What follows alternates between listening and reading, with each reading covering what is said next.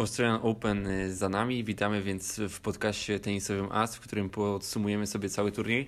Maciej Łuczak i Hubert Błaszczyk. Na początek chcielibyśmy porozmawiać jeszcze o Idze Świątek, y, bo nie mieliśmy sposobności podsumować jej występu w turnieju w Melbourne. Iga zakończyła rywalizację na czwartej rundzie.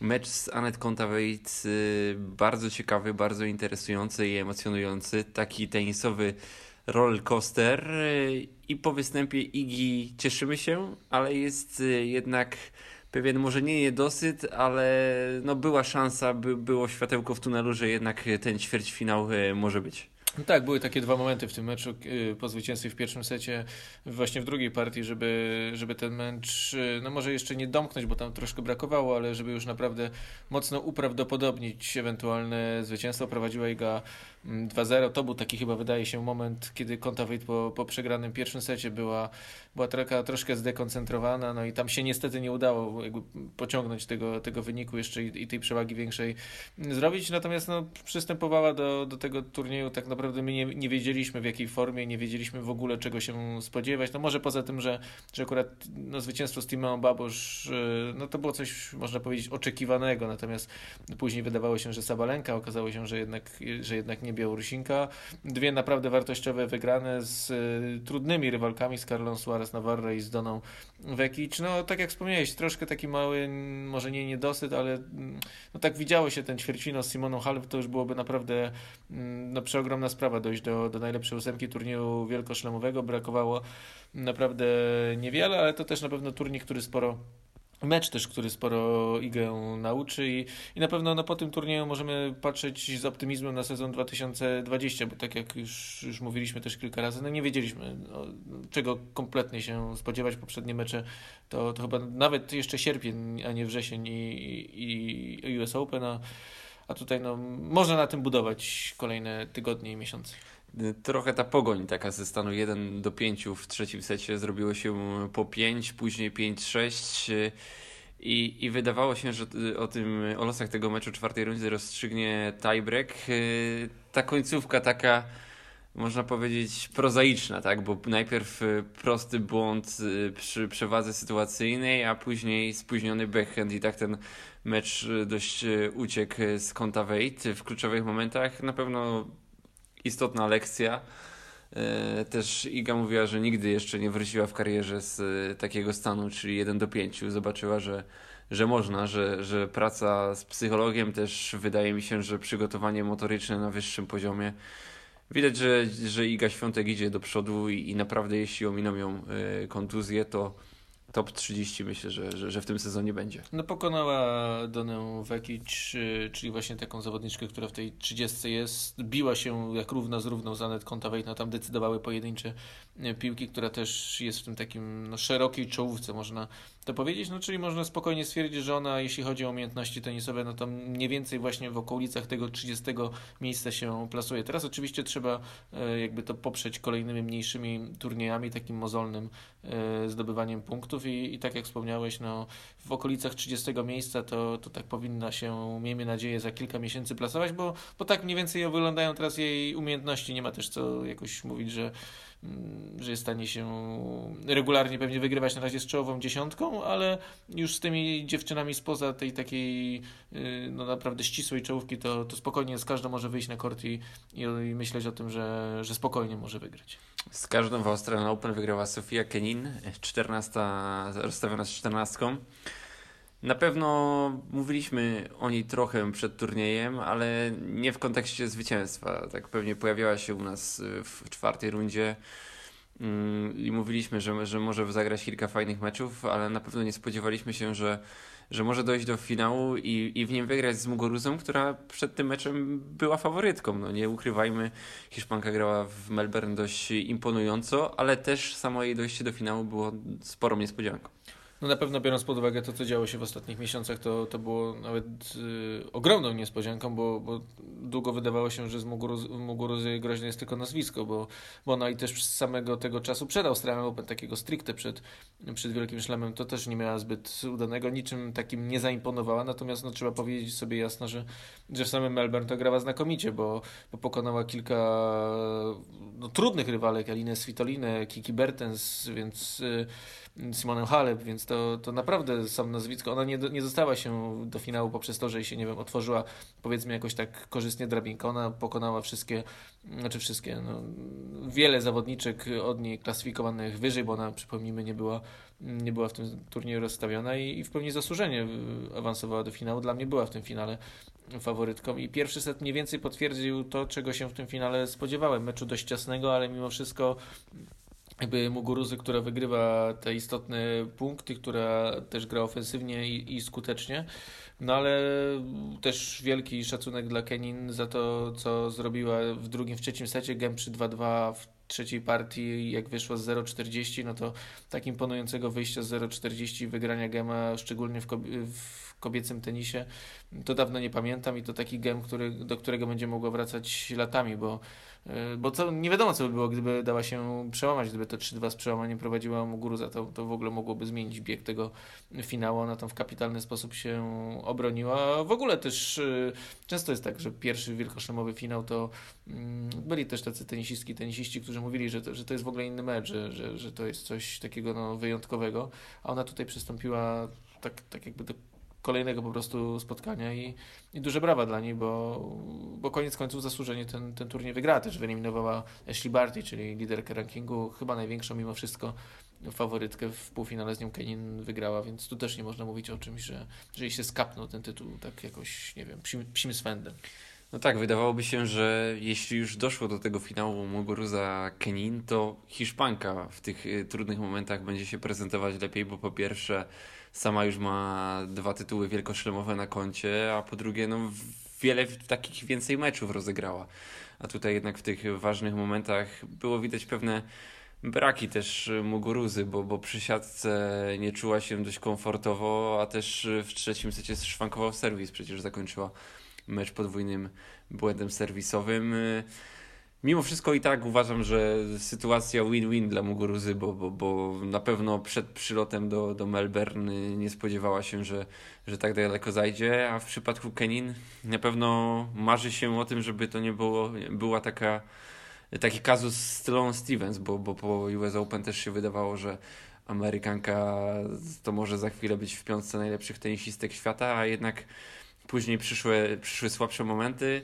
Kenin wielkie papiery ma na to, żeby, żeby grać naprawdę w tym sezonie bardzo dobrze, ale jak wiemy w kobiecym tenisie powtarzalność, o powtarzalność trudno i, i, i pokazał tam ten sezon, że każdy turniej wielkoszlemowy wygrywała inna zawodniczka. No ty powiedziałeś o Stevens, też można sobie przypomnieć, że Elena Ostapenko wygrywała jeszcze no, 15 razy bardziej sensacyjnie niż Sofia Kenin, bo, bo Sofia Kenin pewnie w tym ścisłym gronie faworytek nie była, no ale to, to nie jest jakaś taka niespodzianka dekady, jeśli chodzi o zwycięstwo w Wielkim Szlemie. No była rozstawiona z 14, grała też w, w małym Mastersie w ubiegłym sezonie, czyli jakby ten ranking w 2019 roku zbudowała całkiem niezły, ale no, miejmy nadzieję, że się tak nie wydarzy, bo to zawsze tak jakoś troszkę to zwycięstwo, nie wiem, deprecjonuje. Znaczy, no, jeśli mamy, udziwnia ten sport, tak trochę można powiedzieć, bo jeśli jakaś zawodniczka wygrywa wielkiego szlema, no to to jednak jest wydarzenie wielkiej rangi, a potem nie potrafi wygrać meczu, tak jak to miało choćby miejsce przy, przy Sloane Stevens, czy, czy Pałęta się tam w, da, w dalekich miejscach rankingowych, jak choćby teraz też Jelena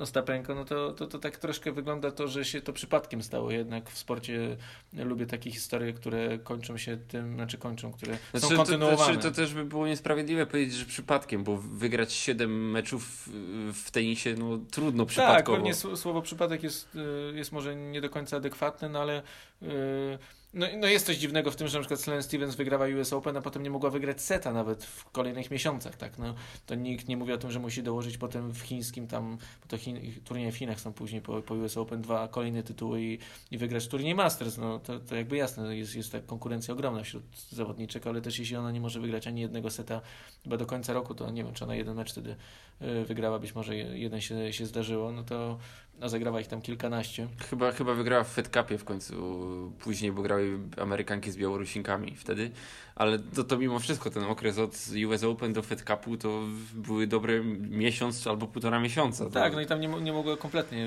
jakby czegokolwiek wygrać. Też jakby myślę, że się taka historia u Sofii Kenin nie pojawi, bo bo to mimo wszystko jest y, troszkę inna historia niż wtedy u Stevens, bo ta Stevens no to była jednak dziewczyna, na którą kompletnie byśmy nie, przed tym turniejem nikt by raczej nie stawiał, nie, nie wiem czy się ktoś wtedy objawił, co, który, kto napisał, że, że Sloane Stevens wygra ten turniej, a, a tutaj Kenin, no to jest po prostu taka troszkę, mm, no, no ona się rozwija i, i, i tą grę poprawiała już w ostatnich miesiącach. Tutaj po prostu wyszedł jej, e, znaczy wyszedł, zagrała po prostu bardzo dobry turniej i też, no jakby teoretycznie nie ma żadnych powodów do tego, żeby nagle przestała grać dobrze, no skoro mm, powiedzmy przez ostatnie 6 miesięcy wykonała jakiś progres, teraz zakończony ten progres został zwycięstwem w Wielkim Szlemie, no to, to dlaczego by, by, by jakby nie miała chociaż pozostać na tym, na tym poziomie? Zostawiając już nieco w tyle turniej kobiecy, to na co wszyscy czekali, czyli finał męski, tym razem nie nadal z Dżokowiczem, a Dżokowicz z Teamem. I tak jak w miarę suchą stopą przyszedł przez cały turniej Nowak Dżokowicz, stracił tylko jednego seta z Janem Lenartem Sztrufem, to tutaj pojawiły się dość spore tur turbulencje i po trzech setach wydawało się, że Raczej to będzie scenariusz podobny do tego paryskiego sprzed roku, gdzie team wygrał w pięciu setach, niż kolejny tytuł dla Nowaka Dżokowicza. Z jednej strony tak y, i, i mogło się właśnie wydawać, że scenariusz z Paryża, nawet jeśli chodzi o takie nerwy Serba, y, Serba i, i taką jakiś brak koncentracji i że się tak, w dużej mierze powtarza właśnie scenariusz z Roland Garros.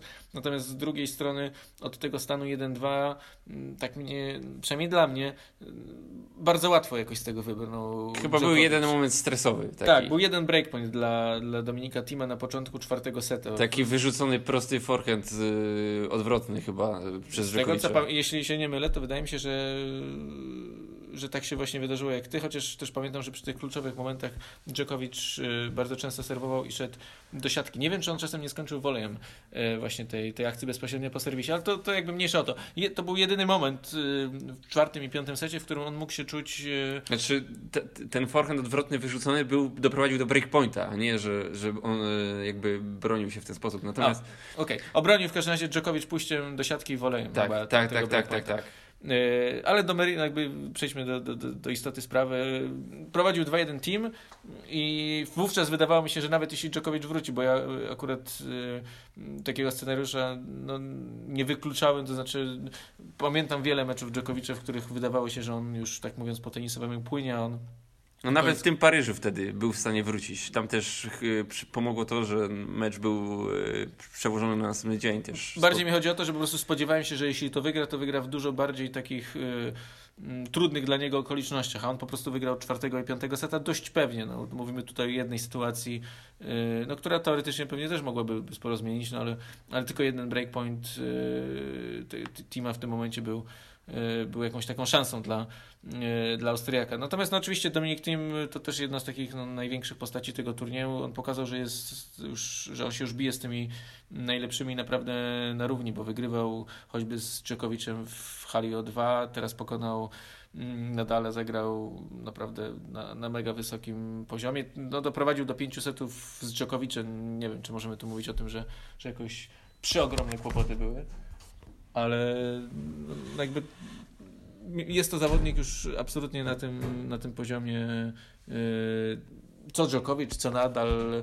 Mnie się jego gra bardzo podoba i, i, jakby też z tego, z tego powodu jakby tak osobiście cieszę, bo, bo, bo, lubię go oglądać i też te mecze Timo właśnie z tymi czołowymi zawodnikami to uważam, że są naprawdę dość, dość efektowne, chociaż ten sam finał to, to nie był jakiś taki kosmos, ale mecz, mecz całkiem strawny bardziej Djokovic chyba niż z teamem to walczył ze sobą przez te pierwsze, znaczy przez drugiego i trzeciego seta, bo tam była taka sytuacja stykowa dość z sędzią, E, to też różnie można, można oceniać e, to, natomiast wydaje mi się, że no jednak słusznie sędziowie zwracają uwagę, jeśli jest wprowadzony, wprowadzony przepis tych 25 sekund, no to on jest wprowadzony po coś. Można mówić, że to niezgodnie z duchem gry i tak dalej. No jednak jeśli już wprowadzamy takie rzeczy, to trzeba je respektować, ale zostawiając to, no to Djokovic y, dość, dość wybrał z tego, tak jak mówisz, dość, w dość łatwy sposób, y, pokazując naprawdę bardzo solidny tenis w tym czwartym i piątym secie, a team nie bardzo miał jak się zabrać za niego, bo, bo kiedy Djokovic y, gra swój najlepszy tenis, no to moim zdaniem na, na wierzchni twardej czy też na trawie, no to mało kto ma do niego podjazd. Myślę, że, że tylko ze swoim agresywnym tenisem grający najlepiej Roger Federer może go pokonać, a raczej team nie jest takim zawodnikiem, mimo że tutaj naprawdę też uważam, że zrobił bardzo dobry wynik, bo... Troszkę zabrakło mu chyba skuteczności z forehandu. Musiałby, gdyby miał wygrać z Dżokowiczem, to musiałby być po prostu y, raz, że bardziej regularny, dwa, częściej kończy z forehandu, bo im dłużej ten mecz trwał, znaczy szczególnie w czwartym i w piątym secie sporo błędów z forehandu.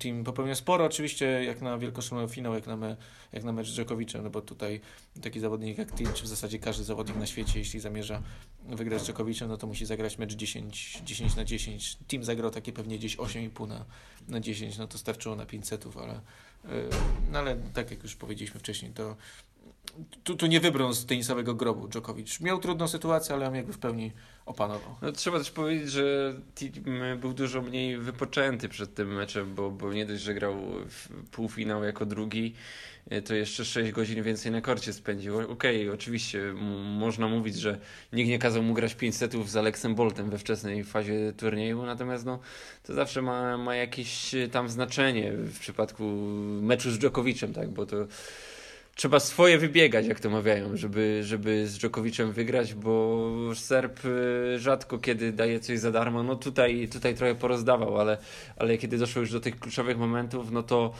yy, zauważyłem taką yy, zależność, że kiedy kiedy rywal miał breakpointa, to on skracał wymiany, natomiast w drugą stronę, kiedy Dżokowicz miał breakpointy, no to starał się jak, je jak najbardziej wydłużać i i, i, w ten sposób y, też osiągnął sukces tutaj w tym meczu.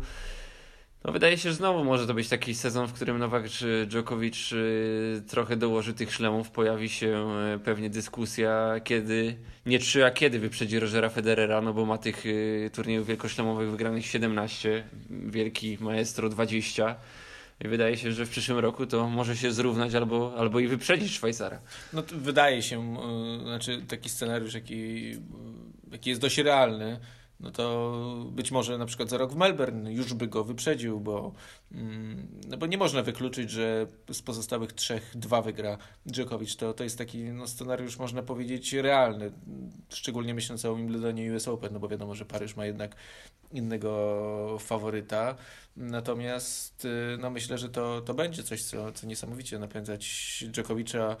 Będzie. Myślę, że też ten turniej pokazał już jasno, że jedynym turniejem wielkoszlemowym, w którym ewentualnie może liczyć na zwycięstwo Roger Federer, to jest tylko i wyłącznie Wimbledon, bo, mm, bo tu jest dla niego za wolno. On y, no jakby już widać, że, że, że mimo, że w Australii miał ten swój wielki powrót w 2017 roku, wygrał rok później też, no to, to już coś tam się jeśli chodzi o Australian Open, y, skończyło i, i raczej nie, nie widać do tego powrotu, to, to, to, oczywiście nie wiemy, czy w ogóle za rok zagra w Australian Open, bo tego, tego nikt, nikt nie może wiedzieć, ale jeśli chodzi o wielkoszlemowy triumf, no to chyba już pozostał tylko i wyłącznie Wimbledon, bo US Open też rozgrywany w takim, na takim etapie sezonu, gdzie to już, już po prostu sporo kłopotów takich czysto fizycznych u, u Szwajcara jest. Pewnie nikt go też nie będzie stawiał w roli głównego faworyta Wimbledonu, ale tak no, odbiegając troszkę od dyskusji, myślę, że trzeba wspomnieć, że to, że to już tak realnie patrząc jedyna możliwość dla, dla Szwajcara, ale brakuje trzech y, szlemów Dżokowiczowi i faktycznie ja bym się nie zdziwił, gdyby, gdyby doszło do takiej sytuacji, że przynajmniej wyrówna liczbę zwycięstw Federera, być może ją, ją nawet y, przegoni. Też ciekawą taką dyskusję y, czytałem na jednym z portali anglojęzycznych a propos właśnie tych zwycięstw wielkoszlemowych i, i tego, jak to się może układać, no bo zwraca się uwagę na bardzo dużą bliskość Igrzysk Olimpijskich, które dla Dżokowicza będą bardzo, bardzo ważne. E, i też ewentualnie to, jak, jak się może US Open e, potoczyć, bo, bo to jakby US Open no, jest dość blisko Igrzysk e, Olimpijskich, to oczywiście nie są, nie są kilka dni, raczej ich tam kilkanaście, ale no, no to będzie miało wpływ. I, i tutaj wskazywano właśnie, że Dominik Tim, który nie jakby nie będzie brał udziału w igrzyskach, bo on to już zapowiedział woli turniej, zdaje się, że w Kitzbühel, co, co też jest dosyć dziwne swoją drogą, ale ale nieważne. Na pewno jeśli chodzi o Dżokowicza, to będzie duży nacisk położony na, na igrzyska, bo, bo pamiętamy pewnie wszyscy, jak y, ta porażka z Del Potro go jakby bolała, jak, jak była straszna w Rio. Dlatego ewentualnie, jeśli szukalibyśmy nowego zwycięzcy Wielkiego Szlema, tego młodego, no to pewnie US Open, ewentualnie Team, czy, czy może ktoś inny, ale, ale tak już konkludując, no to, to mimo wszystko realnie należy się spodziewać tego, że no tak jak powiedziałeś, prędzej czy później, bo, bo Djokovic nie wygląda na gościa. No nawet jeśli tego nie zrobił w Australii, to, to nadal będzie miał tych okazji przynajmniej kilka, bo na pewno parę dobrych lat grania przed nim, jeśli nie wydarzy się nic niespodziewanego w stylu jakiejś tam strasznej kontuzji, no i pozostałe mu tak naprawdę cztery, żeby wyprzedzić, no maksymalnie pięć, gdyby się stał jakiś, no nie cud, ale, ale wygrana Federera. No tu, tu chyba mimo wszystko odwrotu od tego nie ma. No, trudno też się spodziewać, że nagle team z Zverev czy Tsitsipas zaczną wygrywać szlemy, bo jakby na Twitterze można było zaobserwować choćby taki wykres, taką tabelkę e, tych wygranych szlemów w ostatnich latach, no i oprócz e, Cilicza i Stanisława Wrynki, no to to próżno tam szukać e, jakichś innych nazwisk, więc e, ta wielka trójka dzieli, dzieli i rządzi, te wielkie szlemy padają ich łupem. Federer, tak jak mówisz, wydaje mi się, że podobnie, że Wimbledon jedyną szansą e, dla niego, tym bardziej, że ten występ w Melbourne to myślę, że już sobie popsuł tym grudniowym tournée po Ameryce Południowej i jakby to trochę się kłóci też z tym, co on przez lata wyznawał i, i, i z tym pieczołowitym budowania, budowaniem terminarza, ale jakby też rozumiem, że, że za chwilę pewnie, pewnie powie pas i, i, i pewne, pewne zobowiązania tutaj chce wypełnić. Jeszcze trochę pieniędzy do zarobienia. Też wiem, podobno podczas tego turnę powstały jakieś filmy, więc zobaczymy od kulis y, to, jak Szwajcar tam podróżował. Natomiast y, też y, nadal nie wyglądał y, w Melbourne na takiego człowieka, który, który właśnie w Wimbledonie czy w US Open mógłby rzucić wyzwanie Djokoviczowi. Mm, z teamem zagrał dość przeciętnie. No i, no i trochę mnie zawiódł, bo, bo, bo spodziewałem się trochę więcej po, po Hiszpanii i, i zobaczymy jak to dalej dalej będzie wyglądało, no bo chociażby ten ich mecz wimbledoński, e, pięciosetowy, znakomity, no to jednak trochę inne wrażenie po sobie zostawił Hiszpan, e, a tutaj z teamem, no jednak, jednak team podał mu pomocną dłoń, a nadal jej z tego, z tego prezentu nie, nie skorzystał. No tak, dla Nadala pewnie teraz yy, przede wszystkim no to priorytet to, to też French Open, więc zobaczymy, czy na ile on będzie dominował na kortach ziemnych, bo też pamiętamy, że on przecież rok temu do, do French Open yy, przystępował chyba bez tytułu, jeśli chodzi o, o korty ziemne, ale do tego też jeszcze sporo czasu. Teraz na większe tenisowe emocje poczekamy do marca, wtedy turniej Indian Wells. Yy, jeszcze czekać nas będzie w najbliższych dniach turniej Puchar Federacji, gdzie zagrają Polki. Tam będziemy mogli obserwować Igę Świątek, Magdalinet, ale z tymi większymi turniejami poczekamy do marca. Tak, no ale my mamy, miejmy nadzieję, że będziemy się spotykać częściej. Na pewno też będziemy starali się z ważnymi ludźmi w polskim tenisie rozmawiać, więc oczywiście informować o tym szeroko będziemy. Dziękujemy za dziś. Hubert Błaszczyk. Macie Łuczek.